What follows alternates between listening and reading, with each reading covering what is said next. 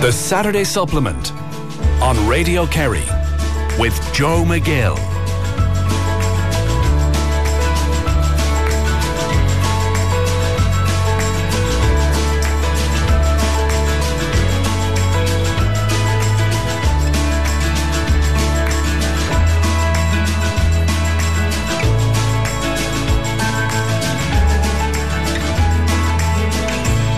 Good morning, good morning. How are you this morning? I'm Joe McGill, and you're listening to the Saturday Supplement. And I hope I find you well wherever you are listening to us around the world on Radio Kerry.ie, the Radio Kerry app, or the traditional wireless 96 to 98 FM. It has got wintry now, hasn't it? It's got a lot uh, different. Um, we're definitely into the throes of winter now, and the evenings are getting longer, but it is a bit brighter in the morning at the moment, which is kind of um, nice. Um, now, we will be having our In Focus photography slot very shortly, and we have lots more besides that happening. We'll be talking about Killingly National School celebrated 50 years during the week, and I went along to them, and they were an amalgamation of a few national schools. So um, it's very interesting to hear how the students adapted coming from maybe uh, schools where they had no running water, electricity, and going to a more modern school then. So you're going to want to tune into that in the next hour. And I've a very special announcement announcement this morning because my wife, Maureen Nivahuna, is making a documentary on me. Huh? Would you believe it? She's making a documentary on her husband about my search for fluency in Irish. So, from here, for 12 months, I'm going to endeavour, endeavour, in inverted commas, to become fluent in Irish. Now, like a lot of you, I would have learned Irish in school.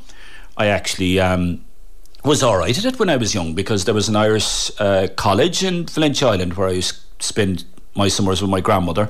And Joseph Lynch used to teach uh, the Irish language there, and I was all right at that too. And I did it in secondary school. But like everyone, it's brished, it's it's broken, it's broken Irish. I can understand it, but I can't really speak it.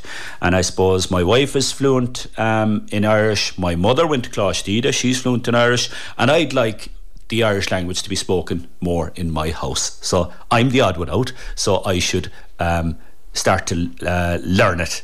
And uh, it's going to be kind of my journey where I'm trying to learn it and finding out the different ways of learning it. Maybe, maybe like modern techniques, talking to, suppose, people that uh, blog about it or are, on social media and the traditional ways, visit the Gaeltacht regions within this county, um, talk about, talk maybe to Irish language planning officers, and to see how it's taught and how it can be improved. And within that time, I'm going to be learning it uh, myself. Something that really sparked this for me was I was uh, listening to someone with a good Kerry accent, and when they were speaking in English, they had their Kerry accent, and then when they spoke in Irish, it was like poetry if the ears could taste, it was like honey on the ear.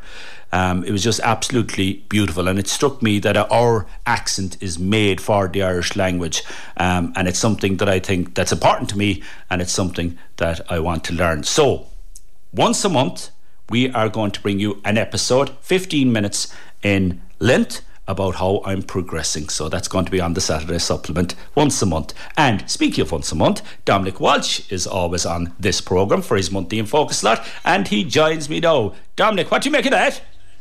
I think you're amazing, Joe. Amazing, Joe. And I think your wife is even more amazing to spend that much time with you and trying to get you to speak Irish. She's absolutely fantastic. Now, I'd like it to be a documentary now, bilingual if you can, because I've no Irish at all and know, and I'd love to be able to speak it like yourself. So I'll have to listen intently and get a few words of wisdom from you myself on it. But I hope your wife now is going to get you working around the house, you cleaning the windows, doing the washing, doing a bit of ironing, taking that dog for the walk, and cleaning up around the place. Let it be a, a documentary How's like that. that. going to help my Irish language? But I think it's going to be great for me to be listening to you going around doing this bit of work and speaking in Irish like that. You know, I think that's how it should go. But Joe, fair play to you. I'm delighted you're doing it. It's a great challenge to have on that. I'll help you along the way in any way I can, but I'll be speaking English along the way and I'll give you a couple of quizzes. But you're absolutely fantastic. Yeah, well, it is uh, bilingual. You'll be glad to know because that's important as well that we bring everyone along and they can kind of go on the journey um, with me. So I'm not amazing yet, Dominic. I have to do a whole year of it yet, and we'll see will I be amazing at the end of it. But I love a deadline. I love, uh, uh, uh, you know, and I'm travelling up and down to Tralee, to Radio Kerry, and different things, and it's a great chance to maybe throw on a CD and be learning it on the way. Um, so I'm looking forward to it. It's fairly daunting, I can tell you that, but. Uh, hopefully, we'll see. We'll see. We'll see what happens. Maybe I won't get there at all, but um, We'll see. It's called uh, Searching for Fluency, but the Irish, and this is hilarious as well because I often get the name of it wrong and my wife keeps correcting me. It's Joe Er Hor Lifukta, Joe in Search of Fluency. So that's uh, what it means. Now, Dominic, I just want to pass on my condolences. You lost your um, father in law, Dennis uh, Brennan, so my condolences to yourself and your good wife and your family on, uh, uh, on the loss of um, Dennis. I do. Thank you so much. Thank you, Joe. Um, Dennis Brennan from Conley Park. He was 92 years old. You know, he was a gentleman. And I first met Dennis, my father-in-law, when I was 16 years of age. That's when I met my wife when I was when I was only a young fella. So he's part of my life all my life, and I never knew a life without him like that. And I have to thank the people at the hospital, and more so than anything else, we have to, have to, have to thank the nurses and staff in palliative care in the UHK. They were absolutely amazing. They're angels over there and they're absolutely brilliant to us. So thanks to everybody. Yeah, and again, uh, may he rest in peace and condolences again. Did you ask him for the hand of marriage? I mentioned it to him, all right at the time, but I think he only started laughing. He thought I was joking, you know. So, you know, but I proposed my wife twice. The first time she refused, and the second time then I brought. I was just going up in the car park, and I handed her um, a card, Valentine's Day. You are my. Um, what they say, you are my wife to be, or something like that. I'd written on it, and she took no notice. And I said, "There's the ring. Look, take the ring. Are you going to marry me or not?" That's the way it went, you know. So we're together ever since, anyway. Oh, how romantic! so, Dominic, we, as usual, we look at photos uh, you've brought to us that you've taken during the month, and then later on we will look at your archive photo, which is a fascinating photo um, altogether, and then we look at your photos that you sent in to us at home. And the theme this month uh, was my life in colour or uh, a colourful life, and we actually were inundated uh, with photos. So, to Dominic's first photo, rare box crab with over four foot leg span caught off the Irish coast by uh, Davidas uh, I could be pronouncing that wrong, and Niall Flannery from the fishing boat Barnacle 2. Um, a spectacular photo of the crab with. Um, uh, Niall Flannery, and also we should say that Dr. Kevin Flannery is in the, the photo as well, famous Kevin Flannery. Well, actually, um, when I got the measurements, first it was four foot, and actually by the time we measured it properly, it went up to over six feet because I taken I kind of came up with this measurement myself, and uh, Dr. Flannery, Kevin, there uh, they measured it, and it's he's actually brilliant. This was the biggest crab I've ever seen in my life. It was huge. It was absolutely humongous. And so, in getting the shot outside, we could only take the car, the, the, crab out of the water for a short length of time on that. So people might just listen to what I did was because I knew it was going to be dusky or very dark in this area, not too dark, but dark enough for photography. When I went into this area, I just I spoke to him, told him what I was going to do, and told him what I wanted in the idea of a photograph. Crab in the middle of them, um, the claws out, looking towards me, and I was going to take it as fast as I can. I took this in about maybe four minutes, and that was it. Crab is back into the, the touching tank outside there.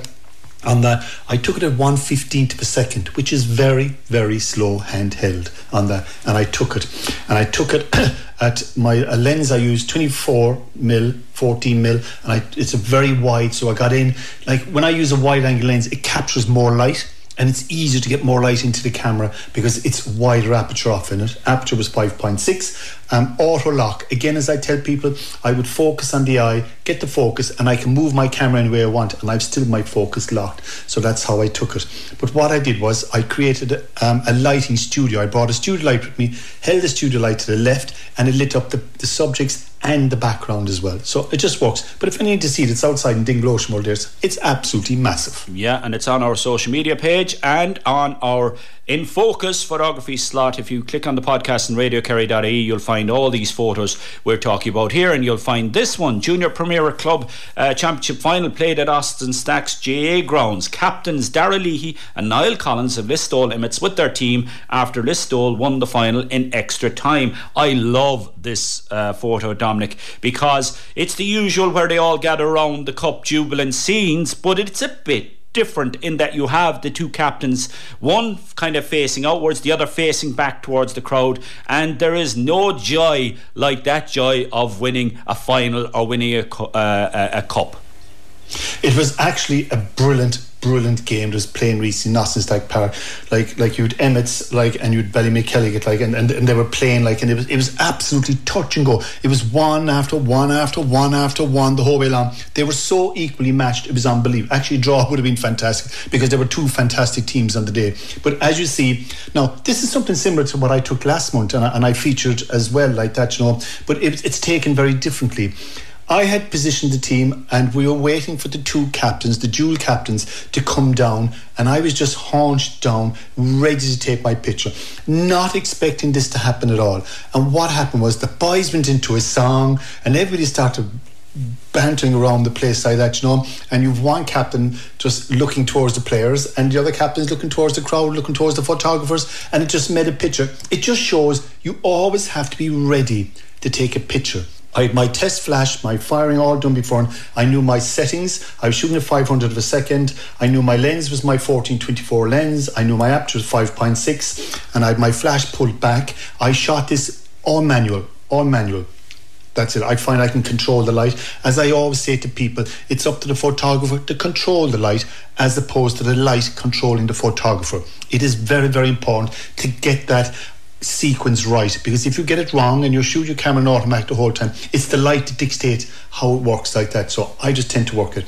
People should look at it it just gives an idea of just being ready and you get a picture yeah, excellent photo. Brilliant photos that Dominic brought in with him. And we're going to look at his archive photo later on. But after the break, we're going to be looking at your photos. The Saturday Supplement on Radio Kerry. Brought to you in association with Virgin Media. Turning this Black Friday red in the Virgin Media Playhouse of Offers. See virginmedia.ie for more detail. You're listening to the Saturday Supplement. I'm Joe McGill. And we are doing our monthly in focus slot with Dominic Walsh, who joins me. And we're looking at your photos now. The theme of the month was My Life in Colour or A Colourful Life, and we got some absolutely beautiful photos sent in to us this month and lots of them. And you can go and see these on the Radio Kerry website if you click on the podcast section and go into and focus with Dominic Walsh. The link is also on our Facebook uh, page as well for you to see them. So let's get into it. Hello, Joe Bernadette O'Sullivan, Drumcunnig. Abbeydorney, I listen to your interesting programme, especially when I can. I thought I would enter my photos that were taken in the wetlands, and thanks a million for those, Bernadette. Um, the wetlands is a great place to take photos, uh, as demonstrated here by Bernadette uh, Dominic, isn't it? It's a great place. I was only down there yesterday walking around, and I had my lunch in the lakeside cafe down there as well, like that. So it's great.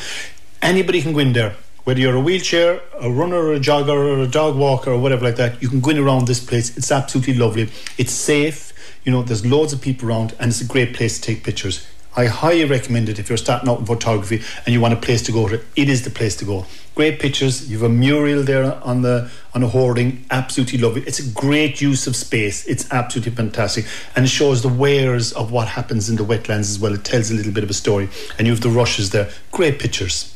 James Maher in Tralee, and I think he sent another wetlands photo here. And there's two other. One of a spectacular sunset, I'd imagine, that looks like uh, ruins of an abbey. Is it in the distance there? Um, um, again, some lovely landscape photography. You'd call that.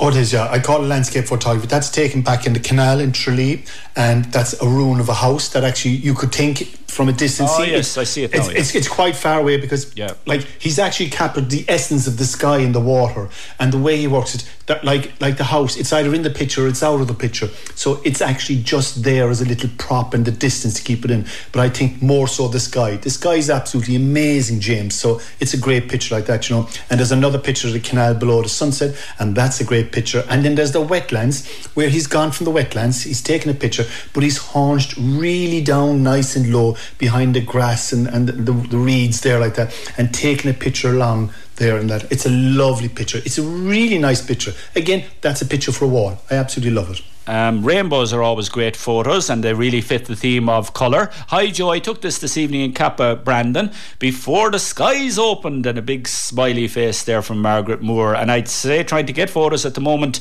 you've a lot of them uh, kind of, I suppose, threatening skies you'd call them, you know, that they're ready to burst open with rain at any moment. Oh, you've got grey skies this time of year, grey skies. You don't have the light in the evenings this time of the year. Like it's gone by quarter past five now, it's it's really gone. The light is gone like that, you know, unless you're doing evening and low, slow shutter speed with tripods and things like that. So you need to be out nice and early. One thing about say about rainbows, when you spot them, pull in someplace safely and get your picture because they just don't last on that, you know. And I have to say, the next two pictures from Ita in here like that, you know, we've got the most amazing shot of a bird on a twig and it's silhouetted. I think it's the moon or it could be the sun setting in the evening. We're not too sure yet like that, you know. But it's an absolutely brilliant, brilliant picture. The best I've seen in a long time, and it's a great use of photography, and it's a great use of a skill of thinking outside the box. Underneath that, then you've got somebody walking along the beach on that. You know? Again, the only I say about the second photo or that photo for the person walking, watch your watch your lines, know, kind of keep them straight, keep them level. It looks a lot better to the eye on that you know, and it just works. They're great pictures. Yeah, the beautiful kind of moss or seaweed, I don't know what it is on the stones, is beautiful. The bird is absolutely amazing, and I, it's like they're singing their evening tune. And uh, the, it's a tongue or a piece of something in the mouth as well. It just looks absolutely brilliant. Um, Breda Daly in Killarney, handmade sweetheart blanket needed from now on, life in colour, and that is definitely colourful. And then Sunday morning, 15th of October, morning sun, amazing sky, miraculous Slán, Breda Daly again uh, a wonderful. Uh, the sun, of course, is just amazing at the moment as well. Sun is amazing. You're getting like even during the week, I see sunrise during the week, and it was unbelievable. And I, I just woke up, looked out, and there's this most amazing orange sky. And I went to get my camera, went to get my stuff organised, and walked out. It was gone. You know. So again, they're either there and they're there. And I love the blanket. There's a great use of. It's great again thinking outside the box. Thinking outside the box. That is Dominic's motto. Attending a sporty event on a bright October Saturday at Kerry Kerryhead, Ballyheigue, while in the background is a rainbow dipping into the Shannon River as it enters the Atlantic Ocean. And Moss Joe Brown again, and then James Nealon as well. Uh, Causeway. These two wrens bait the daylights out of each other, and I had to separate them. Otherwise, one of them would have been killed. Colours of life, and it's real wildlife action photos. The two wrens wins. It's like a UFC fight, the two of them going at it. So, um, two great, or a couple of great photos there with Moss Joe Brown and James Nealon. It is uh, great. Moss, look, Moss is Moss in the class of his own. Moss is a professional who goes out and gets pictures because they're simple pictures and they always work. And that's what the birds fighting like that, you know, and going around like that. Like that's like David Attenborough. You like you'd see someone going around and taking pictures like that. Great set of pictures altogether. Yeah, wonderful uh, set of pictures. Now, you can email these photos to jmcgill at radiokerry.ie. And a reminder, you send them in midday Wednesday before the first Saturday of the month. Some uh, another collection here of landscape uh, photography. Dominic, beautiful reflections. Sheila Quirk, Castlegregory, um, attached three photos of amazing autumn colours at Glanteenassig Forest Park, uh, and uh, they are amazing photos, Dominic. There, look, Glanteenassig is another one of these places you go. It's a lovely place to go for a couple of hours like that and wing around and get your pictures and get your camera out like that. and that time of the year, this time of the year now, you can get really still days where you don't have wind and you have kind of skies, nice clear skies. It might be very blue, cold skies, and you can get unbelievable reflections on the water. And I see one of the reflections here. It's lovely. It's like a mirror. It's just like a mirror. It's absolutely fantastic. Great. And as I say, Glanteenassig shooting down the road and the trees leaning in over. They're almost gone. There's some green, there's some amber, there's some yellow, there's some brown, there's loads of colours in it. And this is a lovely time of year now to get shots like that. Yeah, it's a real autumn scene, that one. And uh, Agnes O'Sullivan, who's always brilliant at sending in photos. Well, first one, there's always a silver lining. So obviously there's clouds in this photo. And the two hens are foraging away there. Um, and uh, we know Agnes lives in a beautiful part of the world in Kells. And good morning, John Dominic. Mushrooms for breakfast, Agnes. And the colours of these mushrooms is absolutely outstanding. But I'd be very careful about having them for breakfast. Uh, but I, I, I'm assured, I'm sure that Agnes is an expert because you could be having mushrooms there. They could be doing something funny to you if you had them. The icing on the cake 46 years later. Congratulations. Happy wedding anniversary, John and Agnes. And it's the photo of a top of a cake. Again, think outside the box with wonderful colours. It is, and it's great colours, and it just shows like you don't have to take pictures of leaves and trees and everything like that to get lovely colours this time of the year like that. You've got in a cake, it has lovely cake there and that, you know, and the, it's absolutely lovely. I hope that's a black forest. I love black forest, I like that cake. a black mushrooms, forest lovely. A lot of gato, yeah, that's it. I can't believe the colours in the mushrooms. They're absolutely amazing to see colours like that. Yes, don't eat mushrooms. I, I go into the local local store and I, I buy my mushrooms. That's how I know I have the right mushrooms to eat. As for the hens going around, Sheenie Mac, you know, and that like they're they're well foraging around there like that, and it's good to see it. And again, it's good to take a picture when it happens, take it, and decide afterwards you're going to use it or not. Yeah, we'll take two more before we go to a break. This is a photo from the front of my house in early morning of Brandon Bay, which, which reflects the pink skyline. Michael Ferreter sends that one in. And then I absolutely love this photo. Just thought this was a piece of magic created by a spider on the front of the trailer in our shed recently. Best wishes, Maura Enright. And the trailer is a lovely yellow colour. There's the Rika turf in the background of the shed, but it's like Charlotte's Web there. And this pink skyline photo is beautiful as well.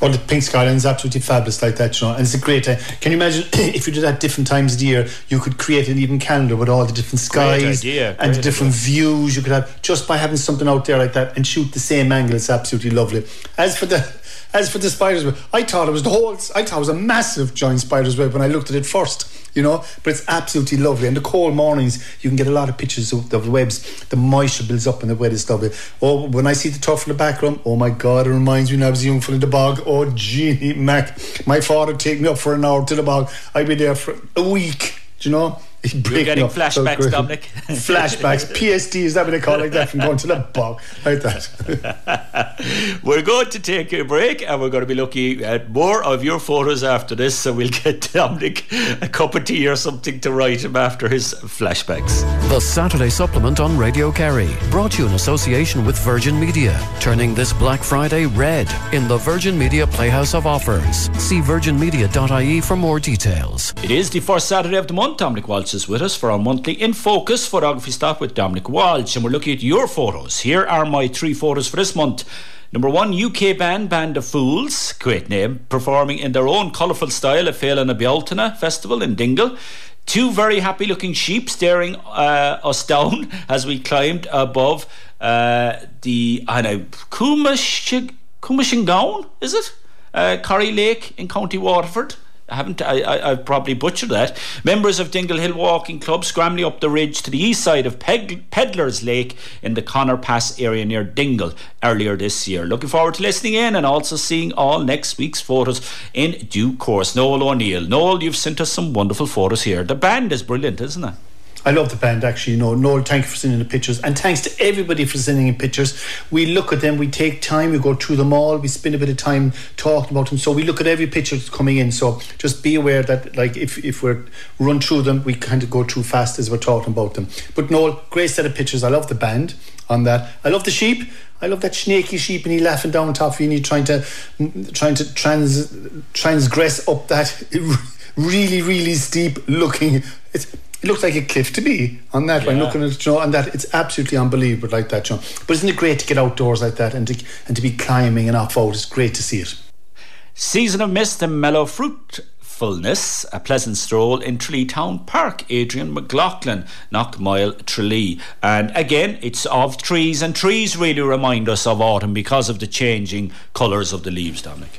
Yeah, um, I see that, Adrian. That the pictures are lovely. I love the trees. I love the town park. Again, another place to get out and take pictures. I use the park a lot for taking pictures, and I also use the, the monument. This is um, a kind of a, a stone structure just close to the entrance to St John's Church from the town park side, and it's great. And you actually see there's a hole through it on that, yeah, and you very can take clever. it very clever. You can take a picture, and when you're taking a picture through that, you get a lovely kind of um, a really abstract image is what you're taking. So again, it's lovely to come up with something like that from a simple picture.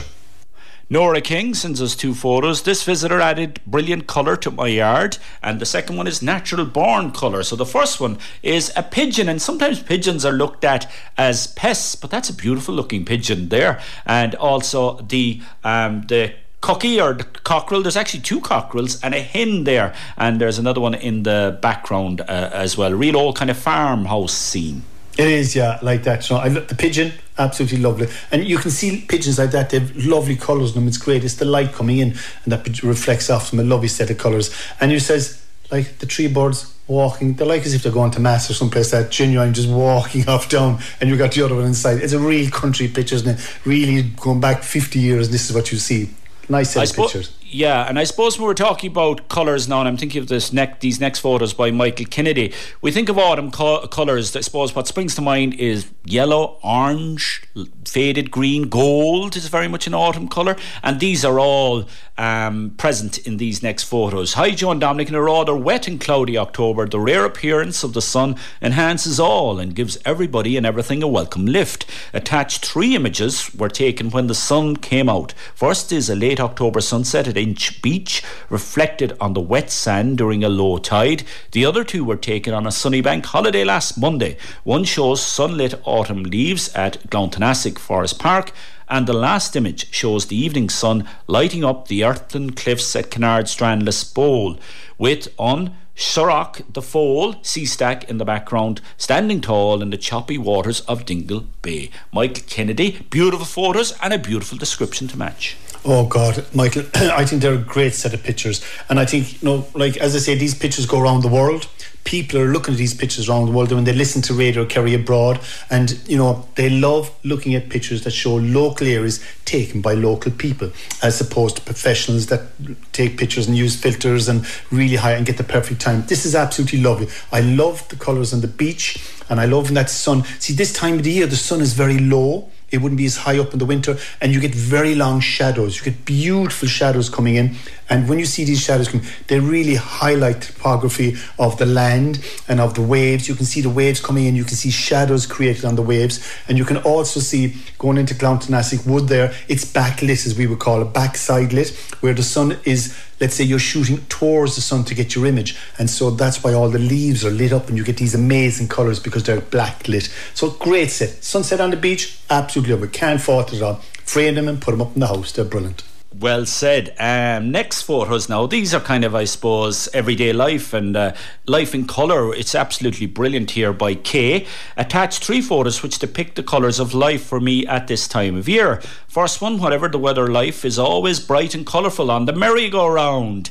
And the second one is the fuchsia or deora Dé, also always brightens up the garden at this time of year. And the last one, the last rose of summer Beautiful photos. I was never on a merry-go-round like that with the horses, and I always wanted to go on one. Isn't never it, isn't it lovely to see it? And the colour, look, and there's a young lady on one of the horses, and she's smiling, laughing, going on. That is lovely entertainment for somebody as opposed to being on the games in the digital format. This is actually good entertainment. And the colours, lovely to see the colours out of it. And it's a good crop, Kay, like that. You've cropped well, nice and high portrait shot there like that, and it's good. Uh, the fuchsia plant, absolutely lovely colours on that you know it's great. Maybe probably go into a shade the next time to try it. There's a lot of light on it like that you know. Maybe you probably use a little bit of flash but it seems to be a lot of light on it and it really bring that light down a bit it would really bring them up absolutely lovely. But it's a great picture to have and it's good to get it.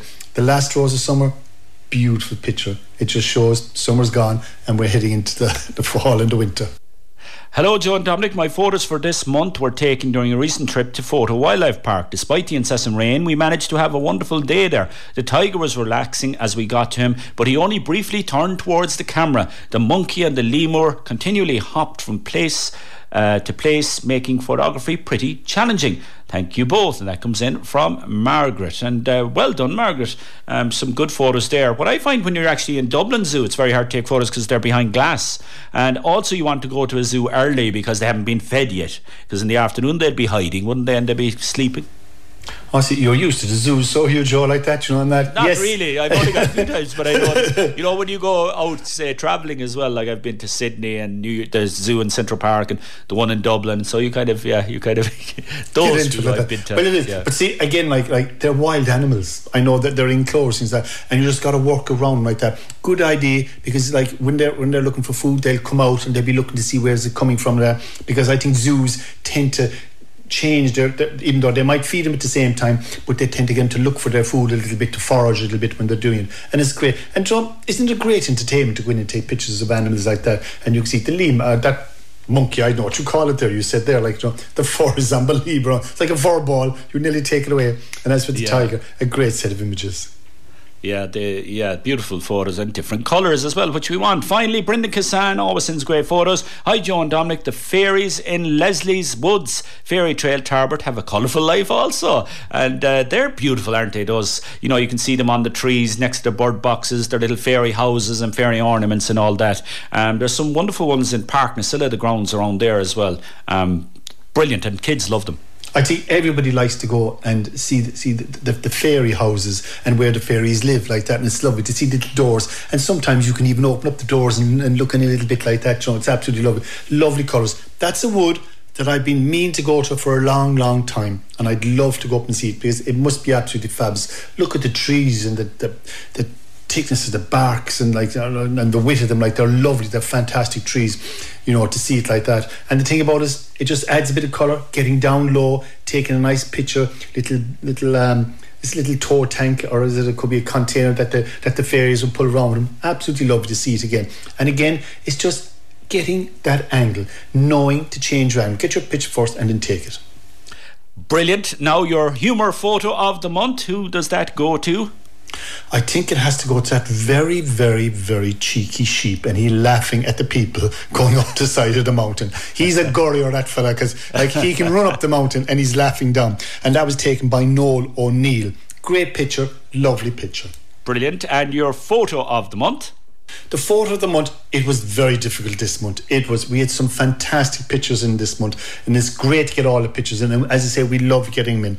It has to go to Michael Kennedy of Glanteenassig Woods. That's the shot he took of the roadway. And as I was saying to you, it's backside lit, and that light is coming in and lighting up the leaves and the trees, and you can see all the shadows, and it's a great picture. Well done to Michael Kennedy in Inch. You are our photo of the month. And Dominic, our theme for next month? It has to be Winter has arrived this is the time. It's cold. Like the evenings aren't long anymore. Like like that. Like you said that they're long, and I said that they're kind of not long. As other was. So the light is setting around that five quarter past five mark. So it's daytime, early time photography. Get out, go for your walks on the beach. I know it's cold, and I know the people don't want to go. Go out and take pictures of winter because it's an absolutely fabulous time of the year for taking pictures as well. Winter has arrived. You can email them to jmcgill at radiokerry.ie before midday, uh, Wednesday, before the first Saturday of the month, and a maximum of three photos. Uh, if you send any more than that, we'll take the top three. That's how we'll do it. And thanks a million to everyone who sent in those wonderful photos. And we invite anyone, anyone and all, to send your photos to jmcgill at radiokerry.ie. We're going to take a break, and after that, we're going back into Dominic Walsh's archive. The Saturday Supplement on Radio Kerry, brought to you in association with Virgin Media, turning this Black Friday red in the Virgin Media Playhouse of Offers. See virginmedia.ie for more detail. Dominic Walsh is still with us for our monthly In Focus photo slot, and what a scene Dominic has brought here from his archive. Maura Sullivan from Blennerville and Miriam Mangan from Lohercannon Tralee, working Blennerville National School polling stations in Tralee, which had which had a small turnout by lunchtime. And this is a really colourful scene. It's amazing to see Dominic all the religious kind of artifacts in this photo because you have two sacred hearts on the wall, not just one but two, and you also have the Jesus is actually on the table of one of the where, where the pollsters is there uh, stamping and uh, then it's like an old traditional school scene with the blackboard, the Irish map with the different counties, and there's a scene of the different Irish birds, and the polling box is there. So it's really unique, isn't it, this kind of a photo? It is unique, and the reason I picked out this because, like, with the local elections coming next year on that, and I, I, was when I was going through it like that, and this image popped up. You know, like we go to polling stations now, and they're so clinical and they're so clean, and you go in and it's a clean room like that. This is taken in Blennerville School. The old school that was there has since been knocked and has been replaced by an absolutely amazing brand new school. So, like this time, like we used to go to elections many years ago, Joe, you could walk into any booth you wished and if there was something you could introduce yourself and you'd take a picture, and nobody minded. It, it was quite okay to do it. Now they're a little bit more strict in letting photographers in. They tend to let photographers go in for the candidates and photograph the candidates only as they're voting.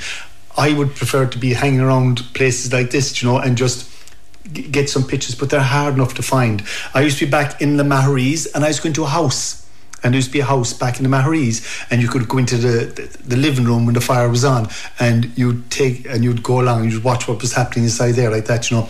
But I have to say now, uh, looking at the picture, there's a bit of artistic license there, Joe. I think Jesus oh. was on the Jesus was on the move that day, I think, and you know he was around, so I had to get him in picture. So I think it was me. I'd have to say I would think it was me that put Jesus there on that table like that. But like like you've got more getting ready to get the stamps, you've the lady behind her, and you have another lady voting there, and you've you've got the polling box, the boot like that, you know, like it says uh, Kerry North Tralee, you know, number eight, like that on it. Like they're pictures that, you know, that are going to come into their own. Yeah, which and, has come into their own. And you have the date on the box, so you know the date, and you have the time limit, the clock in the background. So it's a kind of a handy way of knowing when it was taken as well.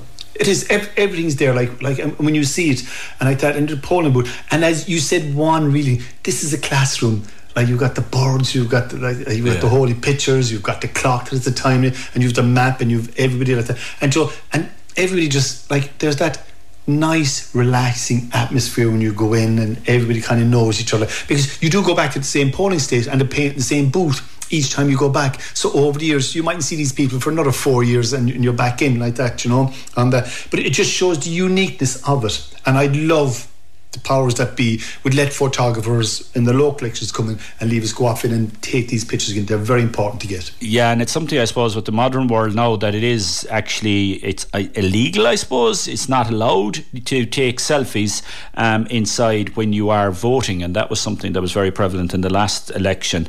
Um, that that was mentioned a lot. So it just shows the way the world is going. Everyone take a selfie of this or that, but you're not allowed inside in in those. Um, places. So, Dominic, thanks a million for sending in your archive. I look forward to talking to you next month, where our theme is Winter Has Arrived. We'll be speaking as Gaeilge by then, Dominic, surely. We'll be speaking as Gaeilge then. And just to recap on that, we actually get permission from the county registrar, photographers, professional photographers, to go around and take pictures. And you are correct. Don't take pictures inside in a polling booth and do not take pictures of that polling station, that card or anything like that. You're in deep trouble like that, Sean.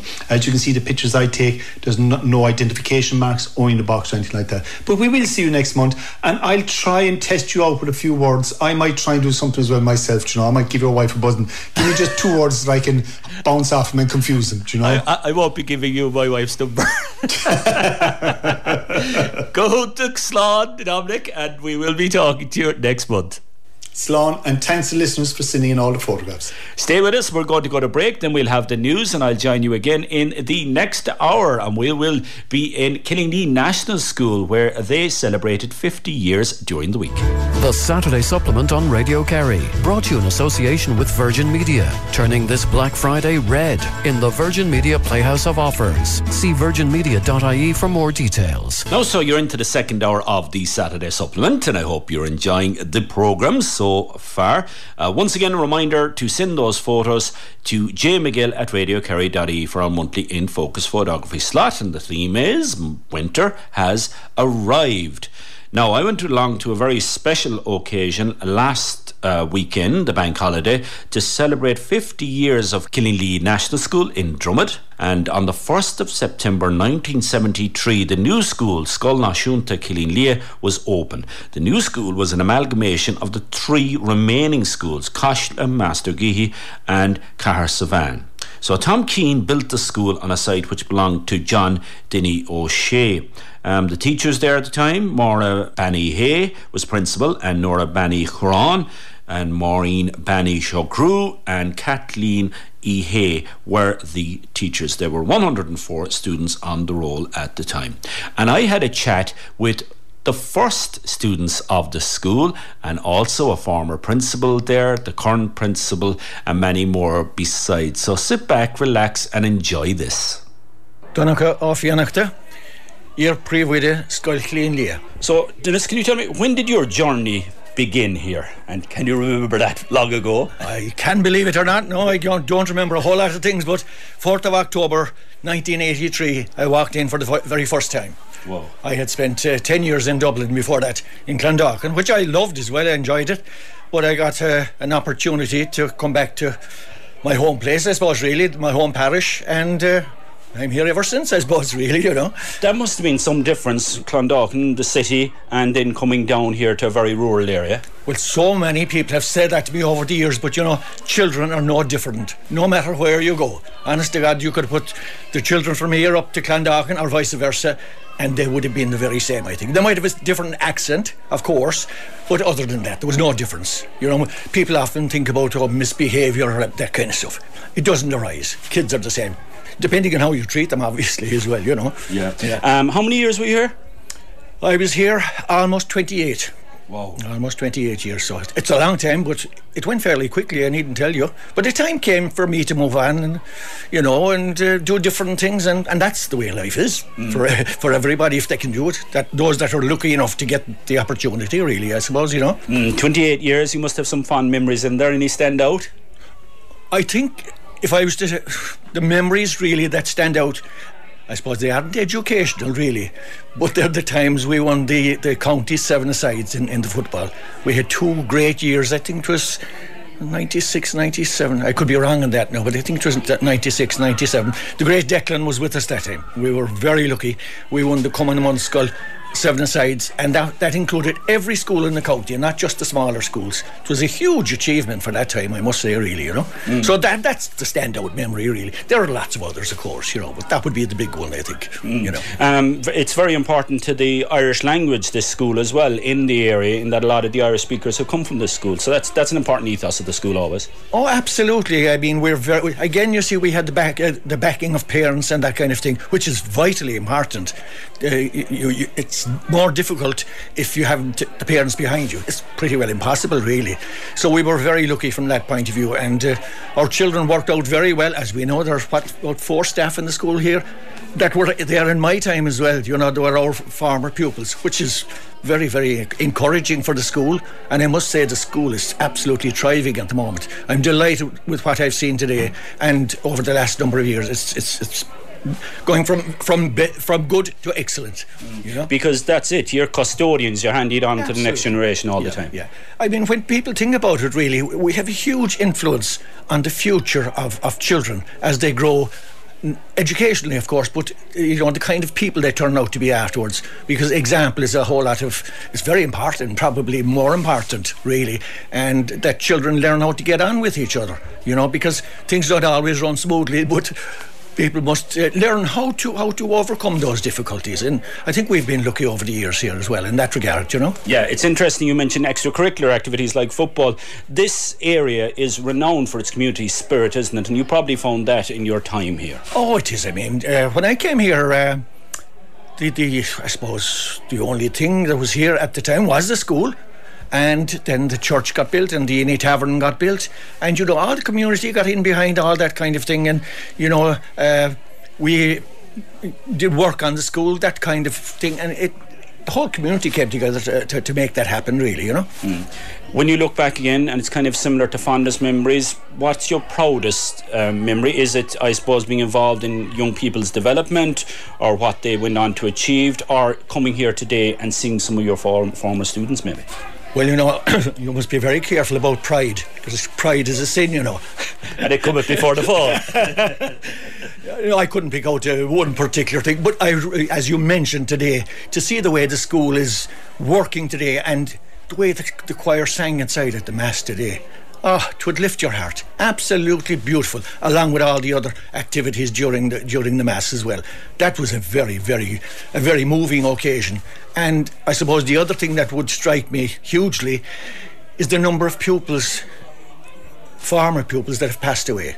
It's very sad when you hear names called young people that that I knew as kids going to school. You know, that's a very uh, very moving, really, to say mm. the least. You know. Yeah. Mm. Um, it is important though to celebrate 50 years in existence because it is a, a, huge achievement and it takes a lot of people to make that work. So days like today are important to celebrate it and have a bit of fun as well. Absolutely, and as was mentioned uh, by by uh, somebody, I know it's Michael Ryan or somebody I mentioned about the board of management and the priests we've had over the years. I mean, we've been very very lucky because people have given their time freely and and you know. Uh, nothing is free nowadays. You probably know that yourself. But again, we've been lucky from that point of view as well. You know.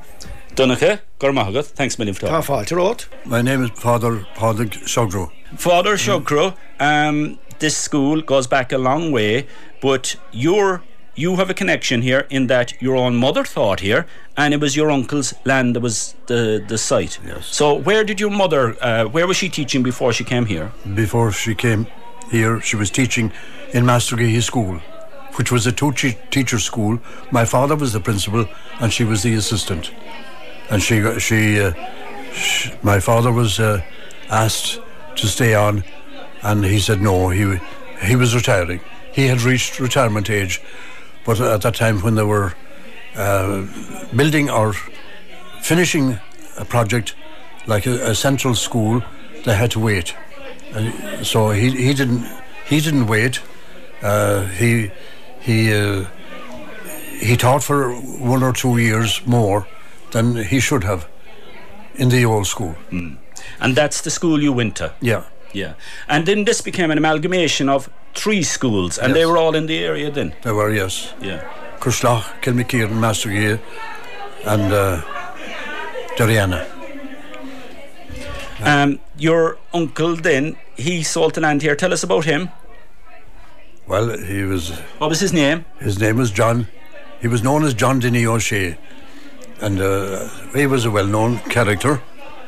And uh, anyway, he sold uh, the land to uh, uh, the uh, to St Brendan's Trust to build the school. Okay. Hmm. And then, after a period of time, you have over the years. This was kind of the start of, I suppose the regeneration of the place in a way because you have a community centre, Deany Tavern, the shop, and it became another village. I know Master Mastergeehy used to be a, a, a, village, but this kind of became a new village. Yeah, Mastergeehy is deserted. Mm-hmm. The post office is gone, and the shop is gone, and the, cha- the chapel is gone. Mm-hmm. So uh, this was a new development altogether. Mm. Killinlee. And how important do you think it was? Oh, it was uh, it, was, it was important because it was more central. You know, it was um, as as roads go, um, it was uh, more convenient for some some of the places in the parish. Mm. Today is a great celebration, a mass beforehand, and the amount of people here, I couldn't get over yeah. it. It's it's great to have gatherings like this and to, to, celebrate the milestones. It is it, was a, a, great credit to the uh, teachers here to organise to organise the uh, the event and to um, uh, prepare for the mass, which was uh, well very well done.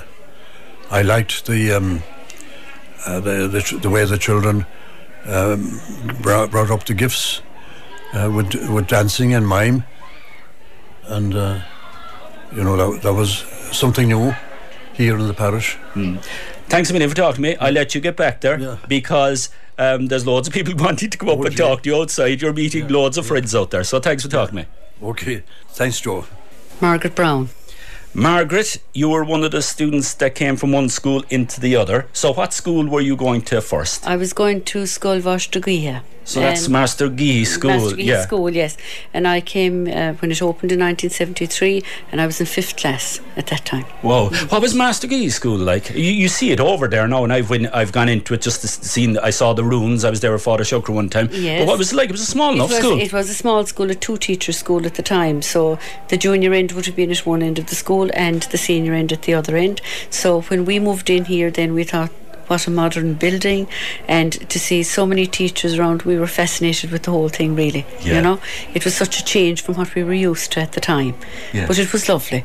And one of the things I do remember is, you know, the the smell of the new school and the new furniture. We we were fascinated. We thought this is the life at the time. Did you have to walk very far to school? At the time, we had to walk to Master Mastergeehy School, but we got a bus to Killinlee. So that was another development. That was another big development. So yeah.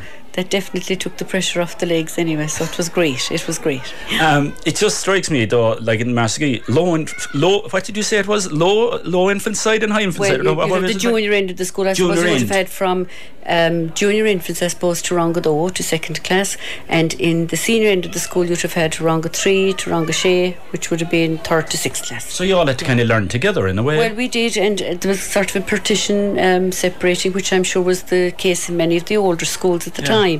So coming to something like this, then the amalgamation of all the schools was a big, big thing at that time. Mm. And you probably talk electricity and all that as well. Huge, and uh, we had the old open fire too in Mastergeehy School. So when we came here, the radiators were another big development. So everything was very modern. Everything was very new at the time. So I was here for two years. Yeah, that's life changing. You wouldn't hear of that today, would you? To go from one to the other, it's so no. extreme. No, yeah. it's not, and something that I suppose the younger pupils would find fascinating to listen to now as well. You know, yeah. but. Uh, today, then the celebration today, I, I thought it was absolutely beautiful. The mass was just beautiful, uh, a, a, most fitting uh, celebration and a most fitting tribute to, to the whole thing. And the staff, I have to congratulate them. I thought the whole thing was exceptional. It was beautiful. And coming back as a as a past pupil, and actually when I qualified myself, I taught here for for a month um, in 1983, a month or two. I'm not too sure now from September, but it was the first job was back to my old school, my first job when I came out of college. Yeah. So it was that was another lovely thing. Mm. And today was beautiful, and I congratulate the the staff. It was a wonderful celebration. Yeah, because lovely. it's just there's a few teachers here now that were former students That's here as well. Right. It's lovely, isn't it's it, that they're coming to back? come back to come back then and to see the whole thing and, and looking at the roll books as well today. That was another thing that was very nostalgic, really, and meeting old friends that I haven't met for years and everything. Beautiful. I'm I'm enjoying the day immensely. Beautiful. Well, I'll let you get back to it. Thanks, Do indeed, and thank you very much, Joe. Thank you. Yeah, and we'll hear more from Killinlee National School after these. The Saturday Supplement on Radio Kerry, brought to you in association with Virgin Media, turning this Black Friday red in the Virgin Media Playhouse of Offers. See virginmedia.ie for more detail. Now, 50 years since Killinlee National School in Dromod opened its doors, and I went along to their celebrations and I chatted with a few of their former students. And firstly, I spoke with former secondary school student Michael Keating, who was one of the first students to attend Killinlee National School. Mike, you're a former student here, but again, like Margaret, you only you came in here. So tell us, what school did you attend before here? I went to Cahersavan School, and um, I suppose a totally different setup and regime in Cahersavan compared to to what we had when we came in here. So I suppose I was coming from a school where you had no running water, no electricity. We had to bring turf, believe it or not, to school uh, to, to keep us warm during the winter time, and we had to go to the well for water. Uh, so you can imagine then when you come here, then and you have all those facilities like electricity, running water. you know? I suppose we didn't have a whole pile of technology in terms of computing and all that kind of thing because it hadn't come around at that stage. But still, it was a huge, huge step up from what we were what we were used to. Yeah, a dramatic step. Like, because people of today wouldn't even realise that when you go from one school to another, you couldn't have that dramatic change. It yeah. must have been amazing because you were about 10 were you you were old enough 10, to yeah, even take came, it in as well I came in in fourth class yeah and I came from a one teacher school then as well so you had that teacher had to deal with every kid from junior infants right up to sixth class so I suppose the fifth and sixth class were probably getting the most attention uh, that's what it was and then I suppose the younger ones then were left off to their own devices because that that's nothing else could be done. That was that was just the way it was. Mm. Uh, whereas when we came in here, then uh, fourth and fifth class were together, uh, with one teacher. Sixth class had a teacher of their own, and second and third had a teacher of their own. And Mrs. Shea then, uh, Carsavine taught uh, junior and senior infants. From an academic point of view, that must have been a lot better. Oh, much, much, much, be- much better, much better. And I suppose the curriculum was starting to change as well at that time. Uh, so when I think back at the books and things that we had in Carsavan, uh, we had uh, two history books that were called Star Shanachas na Hare and Cudahan agus Star Shanachas na Hare and Cudado. There wasn't one picture from cover to cover in those books. Um, so that was all changing as well. So I mean, the, the way teachers were getting across the curriculum and so on, the, the books and so on, they completely changed. You had the pictures, and you know there was more emphasis on activities and that kind of thing. Uh, which wasn't there prior to that. Mm. You know, it was kind of stand at the top of the class and lecture and um, that kind of thing. Even the Irish as well changed. We had, um, I can remember when I was in, I suppose, second or third class. Now I didn't do the book, but they were doing Jimín Mháire Thaidhg and Shane and these kind of Yeah. these kind of books, which were they were very interesting and and funny and so on. But you know, from a young person's point of view, I suppose they weren't learning a whole pile of Irish out of that either. So there was big changes then. Yeah. In curriculum and so on afterwards, yeah. Mm. Was that an Irish uh, speaking school? Irish-speaking They- school, They, so- both were, were they? Yeah. They both yeah, are, yeah, very yeah. good. I think all the feeder schools, Cushlach, Massabee, Yes. and Carsvan, they would have all been Irish speaking, yeah. Did you have to make new friends when you came here, or did you stick with the old old boys? Oh, we made new. We did, yeah. We made. Well, I suppose for the first couple of weeks we were we were sticking with our own crowd, but then you know, like lads are lads. We were out playing football at break time and that kind of stuff. So, yeah. and yeah. through the years, it has been a great school for football as well, developing the underage Oh, talent. it has, yeah. It has, it has. It has come on a lot, an awful lot. I suppose we because it was four lady teachers we had, so they wouldn't have been out with us. uh, So we had our own games. Like, but do you know, when the male teachers came on board later on after my time, of course, it became a lot more organised, and, and and as you say, the football really came on and improved from then on. Is it surreal coming back in here today and seeing all the pictures everywhere and meeting old friends? Oh, it is, yeah. And even looking back at the at the roll books and that kind of stuff, yeah, it, it is it is a bit surreal, yeah. But actually, I've been here before because my own kids came to school here as well, so I, I came here for a couple of parents teacher meetings and that kind of thing. Yeah. But yeah, and oh no, it's great. It's great to come back and to meet them all again. Yeah. Yeah, and you were a secondary school teacher as well. Like this um, school has contributed a lot, I suppose, to the area here in Dromod, but also to South Kerry and wider uh, beyond that as well. hugely so. Yeah, um, I know when they when kids go to secondary school, it's it's probably different in the sense that they have different teachers for different subjects and so on. But I think the grounding that they get here, especially in the maths and in the Irish and the English, uh, and particularly the I suppose the Irish more so than anything else, because you know they've that end of Long Gael stream stream inside in the school now, and these these schools feed in, into that like and it's a huge huge advantage to to the students the, the students from here like to go in and, and go into the end they have that f- uh, foundation that basis that really stands to them Yeah, it's a great point. They've played a huge role in the Irish language. Michael, thanks a million for talking to me and No enjoy the problem, rest of the evening. thank you very much thank you My name is, uh, I was Pauline Daly. I guess now I'm Pauline O'Sullivan. My dad says I'm still Pauline Daly anyway. Pauline, so you again came to this school. Um, what school did you come from and what age were you? I came from Cushlock School. I was 10 years old. I came into fourth class. So Kishlock School, tell us about that because we've heard about the other two schools. What was Kishlock like? Uh, Cushlock School was a two teacher school. And uh, I do remember the fireplace up at the corner, which was very near the, the principal, obviously, and we were half frozen on the other end. Um, it was a small school. Um, Would you have to bring the sod of turf? Uh, I remember bringing turf sometimes. Yes, yes, Yeah. yes, yes. I guess we uh, there were there were seven of us in the family, so uh, uh, you know you you just have your turn. yeah. but we had to walk there. It was a three mile walk, and Mrs. O'Shea might collect. Uh, you know, Mrs. O'Shea if she was passing and she saw us on the road, she'd pick us up.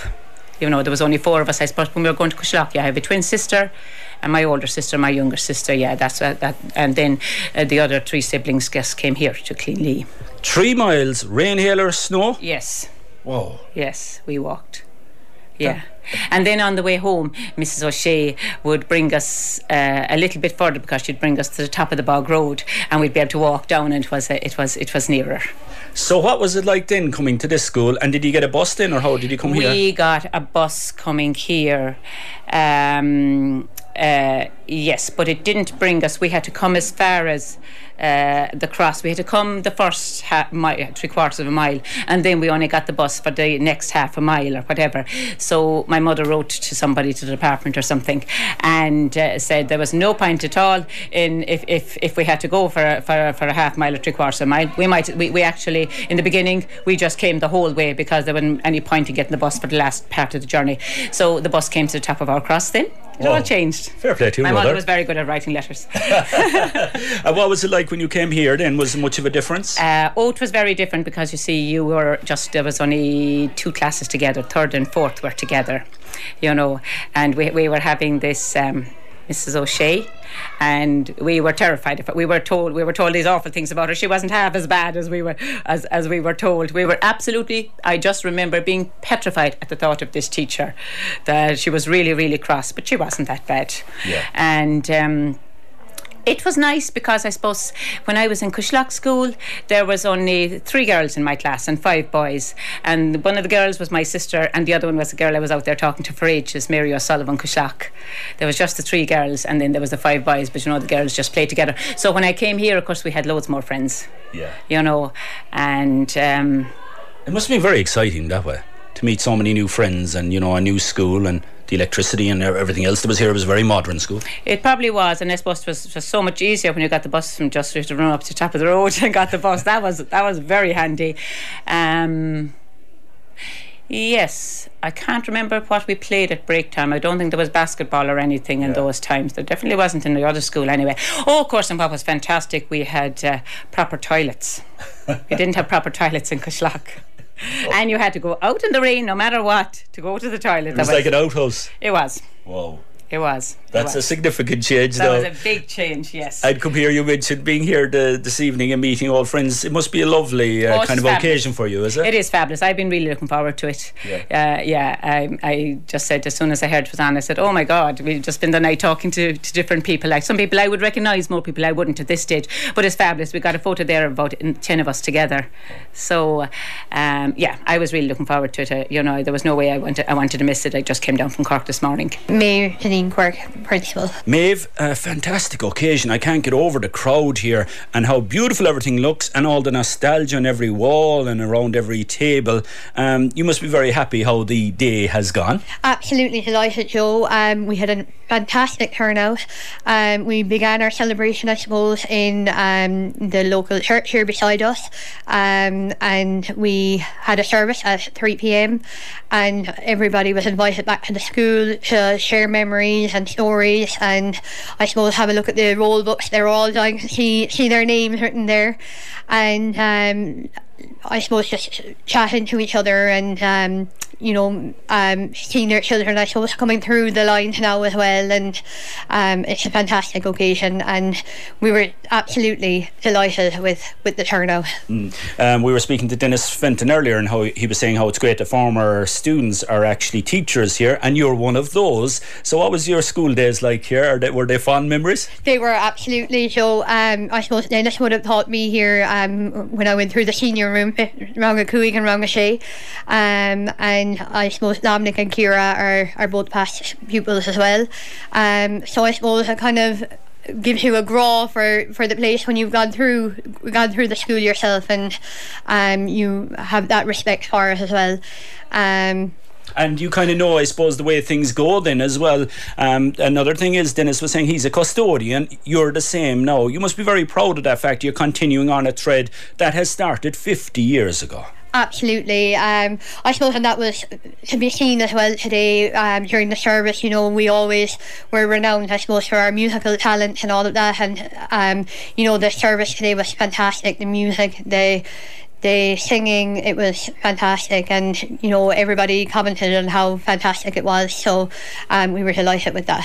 Yeah and your students played a part in that as well. Absolutely. Past past pupils all came back and joined the choir and our current students as well did the music. So I suppose that's a testament in itself that they were all delighted to be invited back and to join the choir as well. So it was fantastic to have them with us. Yeah and talking to former students they, they were saying absolutely we were going to be here to celebrate this. So it just shows the grá you mentioned that former students have for the place. Absolutely. Um, I suppose you know, we, we try to put it on a bank holiday weekend to give people the opportunity to travel home and to to um, to make it here. But I suppose on the other side of that, people are going away and taking taking the opportunity to go away for the midterm break. But I suppose you'll never suit everybody anyway. But we did our best, and there was an absolutely fantastic turnout on the day. So we're delighted with that. Well done. Thanks a million for talking to me. Enjoy the rest of the celebration. Thank you very much, Joe. Thanks a million. Yeah, wonderful event had in Killinlee National School in Dromod. We'll take a break. We'll have more after these. The Saturday Supplement on Radio Kerry, brought to you in association with Virgin Media, turning this Black Friday red in the Virgin Media Playhouse of offers. See virginmedia.ie for more details. Now, Kerry tenor Gavin Ring is bringing a performance of Schubert's A Winter's Journey to Tech Amergin in Waterville and St John's Listowel on 17th and 19th of November with Cork pianist Gary Beecher. It's one of the major works of the art song repertoire, and they are using a projection with the text so people can really engage with the work. Now they will be joined in Listowel by Ukrainian tenor as a special guest who's now resident in Ballybunion. And Gavin Ring joins me on the line now. So Gavin, tell us how has the year gone for you so far? Fierce busy, Joe. Fierce busy altogether. I was out the gap altogether right there. I was um I was in Brussels for the first four months of the year and then I was in the UK for another four months. I'm home now, thank God, for the foreseeable future, just to spend some time with the family and uh, I suppose put in a bit of a shift. Nicola's been doing an awful lot of work, so uh, time for me to, to to up my game in that regard. But no, I've, it's been been been been a great year, very very exciting. I, I was at the BBC Proms uh, there just towards the end of August and um, did some fantastically well reviewed shows at La Monnaie in Brussels, and uh, we were part of a um, a fantastic project at Glyndebourne Opera Festival, Dialogue of the Carmelites by Poulenc and uh, it got rave reviews all over the international press and things like that. So look at. Uh, fire away. I'm, I'm, coming to you here now from the Wexford Festival where we just performed um, Ballads of a Bogman, the Sigerson Clifford song cycle, which was a new set of songs written by Stephen McNeff, an Irish composer, to obviously the text and the poetry of the great Sigerson Clifford. And uh, the Wexford audience seemed to like it. I, I said to them before I started, I said, you know, one of the greatest gifts that God can bestow on any man is to be from Kerry, and they got a great kick out of that, obviously borrowing from John B. Keane. So a great year so far, Joe. Delighted with it. Very good, excellent. So tell us about these unique performances that are taking place in St John's and Tech Amergin. So myself and a Cork pianist, um, a guy called Gary Beecher, he works at uh, the um, uh, Munster Technological University, Cork School of Music. Um, he recently came home from London. He's an acclaimed pianist. He studied at the Guildhall School of Music and has won countless prizes all over Europe for. Um, uh, for piano playing and accompanying in particular. And uh, we got together. We did some stuff over the pandemic remotely, and we always said we'd like to do something live. And last December, we put on a performance of Schubert's Winterreise, or A Winter's Journey, as it's called. And uh, it's one of the biggest and most expansive and most exciting song cycles of the genre. Now, what is a song cycle? People might be asking. Well, it's essentially it's a set of songs with a story told, let's say, through each particular song. So it's like an opera in a way. It's like a monologue opera. I always think about, let's say, something like Brian F- uh, Faith Healer or something like that, where you have got these sort of series of monologues that tell you the story as you go along. And it's real nail biting stuff. It's thrilling, thrilling music, and it's incredibly, uh, it's incredibly moving uh, and incredibly atmospheric. And Winterreise tells the story of a protagonist. Let's say um, it, he, he his journey into winter is a metaphor for his journey journey into his own, let's say, personal and self defragmentation, and uh, because of unrequited love, uh, and he goes through all the sorts of twists and turns that that sort of journey um, um, involves through the metaphor of let's say coming into coming into winter and th- that whole sort of pathetic fallacy. And so we're doing two performances of it and they're very unique joe because what we're using is surtitles now surtitles are a bit like subtitles except they're above the performance as opposed to below. So sur we're using the french word over surtitles they're usually yeah. used in opera and they allow an audience to engage with the performance wholesale uh, rather than let's say even looking down at translations and then looking back up at the performer and looking down at the translation again it allows people to actually really engage from start to finish. And that's something that actually the tradition of singing art songs has never really done. So it's really unique that we're bringing these surtitles to it. And we obviously we did this performance back in uh, back in Cork last year. And the audience response was immense. They really felt for the first time in their lives that they could engage with something like this something really sort of um, re- really really deep and profound uh, and be connected to it the whole time. And they said it just had an absolutely incredible impact impact on them. Yeah, I, I personally now love the idea of that because I think it makes it approachable and it's it's for everyone. But do the what do the purists think of that now? I wonder. well, Lucas, I, I, I've, I, do you know, I've, I've, I've mentioned this idea to several people, let's say throughout Britain and Europe, because obviously I, I've, I, I, I've experienced it, and for me, it, it seems like a no-brainer. And when I mention it to people, they go, God, I never thought of that. That's a really good idea. I'm like, we've had surtitles for the best part of 40, 50 years uh, with opera. Why we haven't brought it over to, to, to art song, I, I, I, I, can't, I, can't, understand. And so this is an opportunity, know, for people to really experience it and be engaged in it as well. And the thing about it is, um, there's there's an argument, I suppose, that you could use. Why don't why not do it in English instead of let's say doing it in German? And what you do, what what happens when you maybe translate it to the vernacular sometimes is that you lose the quality of the language. Let's say if we were to, it'd be like let's say if you were to get a Sean-Nós song and say, okay, most people, most people can't actually understand the Irish say, um, why don't you translate it to English? But you you lose the you lose the the the nuances and the gorgeousness of the language, which actually affects how beautiful the music is in the first place. So you're getting the authentic product, and you're able to engage and completely commit to it dramatically at the same time. So I'm, it's, it's really exciting. Yeah, excellent. You've two performances, one in Listowel and St John's, and you've a special guest there. Tell us about that. Yeah, we're delighted, Joe, to be joined by uh, Maxim Lozovyi, who is a Ukrainian tenor who was obviously and unfortunately displaced by the war in Ukraine um, in February 2022. And uh, but I suppose what Ukraine lost, Ballybunion and Listowel gained by having this wonderful uh, operatic tenor uh, in their ranks. And um, he's done a few performances in St John's so far, and uh, I believe he's involved at the moment with uh, Irish National Opera's uh, performance of Puccini's La Boheme. So um, he's incredibly accomplished. He's a beautiful voice, and uh, he's going to be joining us for a pre-concert event. So half an hour before the concert, we're going to do an event in Listowel. Uh, which goes into what is art song essentially and introducing that genre to people and allowing people to i suppose have a bit of context and have a bit of sort of uh, previous knowledge going into the concert so that they can feel a little bit more at home with the genre. Because let's face it it's not it's not a genre that's or it's not a sort of a medium that's performed all that regularly in Ireland. That's something that obviously I'd like to sort of uh, improve. And so Maxim is going to join us for that event and he's going to be singing some Ukrainian folk songs and some Italian folk songs which are in the art song vein. That's the thing about art song. It has its roots in folk song and of course folk song is hugely important let's say to, to, to Irish people and particularly people in Kerry Excellent. And we caught up with Maxim during the week, so we'll have a listen to that now. So, Maxim, tell us about your singing career when you were back home in Ukraine. Hi, everyone. Well, I had been combining two professions, a classical singer and a sport journalist, for a long time because in Ukraine it was very difficult to survive working only in classical music, you know. A turning point occurred after my successful performance at a competition in Italy where I took second place. So, following that achievement, I decided to leave my career in journalism and devote my life only to music. For a year, I took lessons from the Italian opera singer Mauro Agustini because I believe that voice training should be a lifelong process. I had several concerts in various European countries, and of course, I had many performances with the Kherson Philharmonic Orchestra.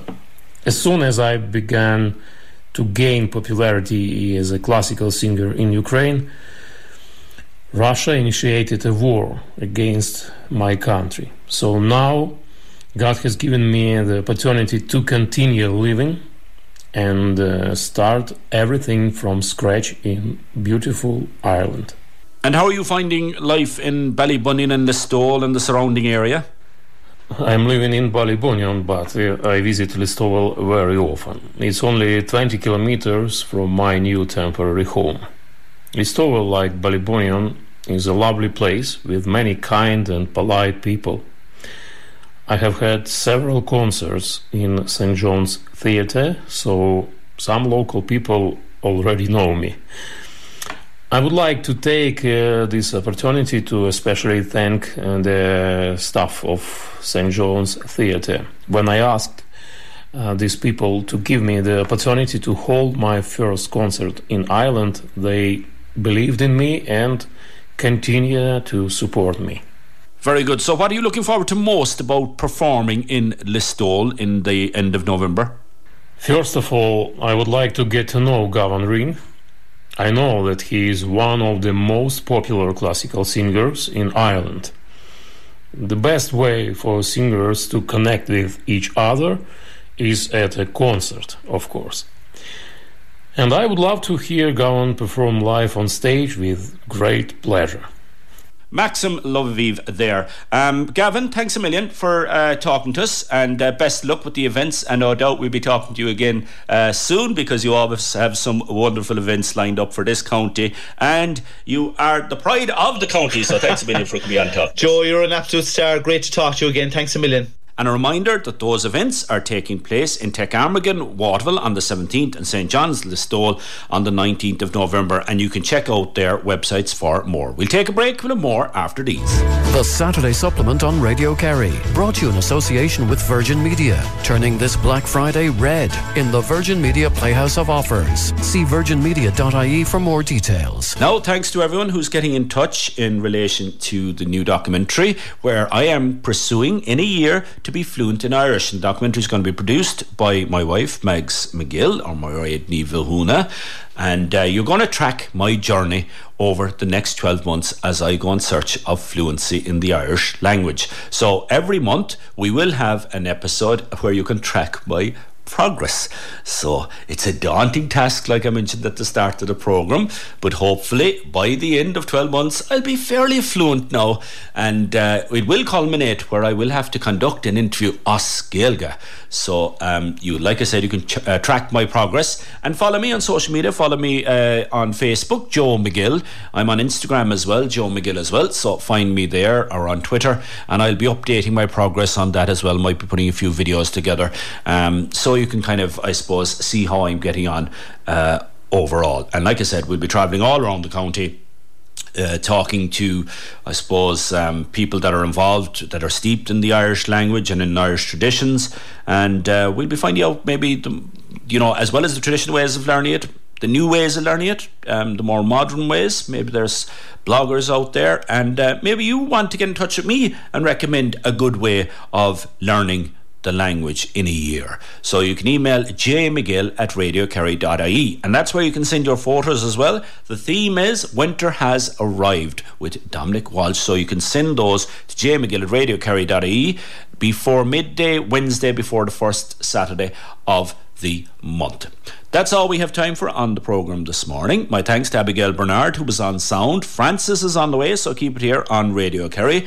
I'll be back next Saturday, again with another Saturday supplement from 9am. Until then, look after yourself and take care. You're listening to the Saturday Supplement with Joe McGill on Radio Kerry.